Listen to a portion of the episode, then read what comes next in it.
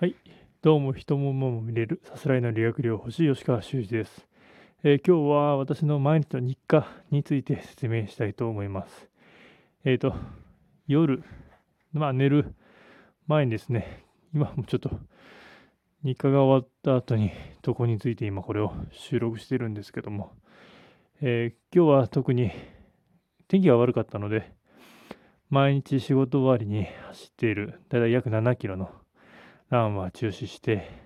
毎日の夜の日課を、まあ、結局2セット分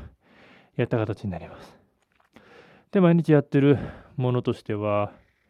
えっ、と、2分半の空気椅子、えっ、と、壁にお尻、背中をつけた状態で、しっかり壁を押すと。押しながら膝90度の状態で、えー2分半を、まあ、今日は1回と、あとは、最近はシャワーで顔を、髪を洗うとき、もう髪を洗うときも空気椅子をやってますんで、まあ、計3分以上やってるかなと思います。で、その後にスクワットを、まあ、20回かける5回、計100回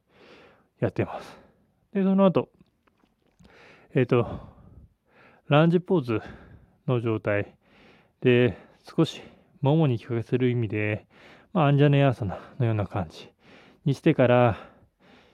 つま先でしっかり地面を押して膝を浮かせるというのを20回ずつ左右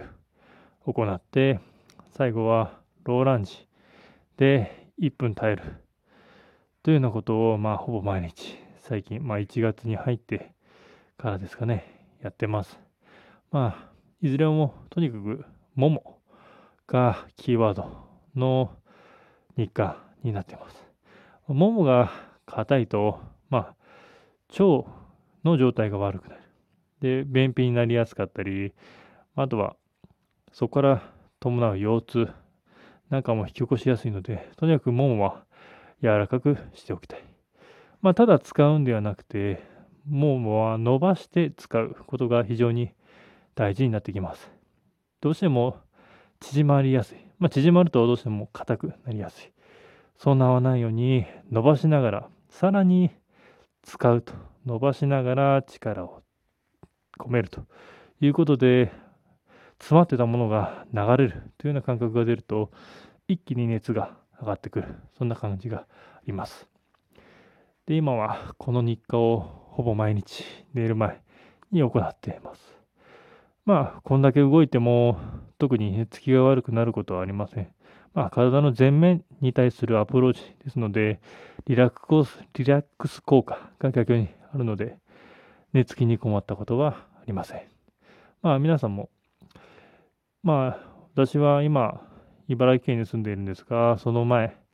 約3年ぐらい前は北海道は余市というところで住んでました。私の場合は、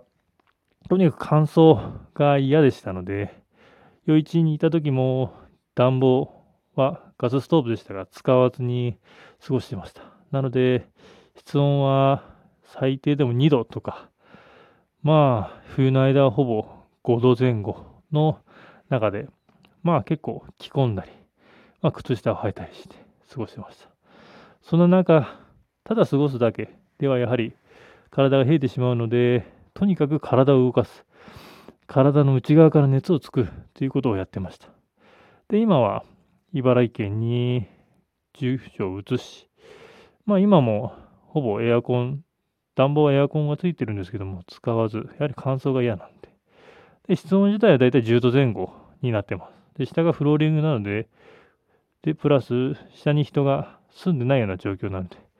意外と冷えています。まあ、その中でもやはりこのようなワークをすると、体がポカポカして、まあ、それで寝てしまえば、まあ、寒さも感じることなく寝ることができるかなと思います。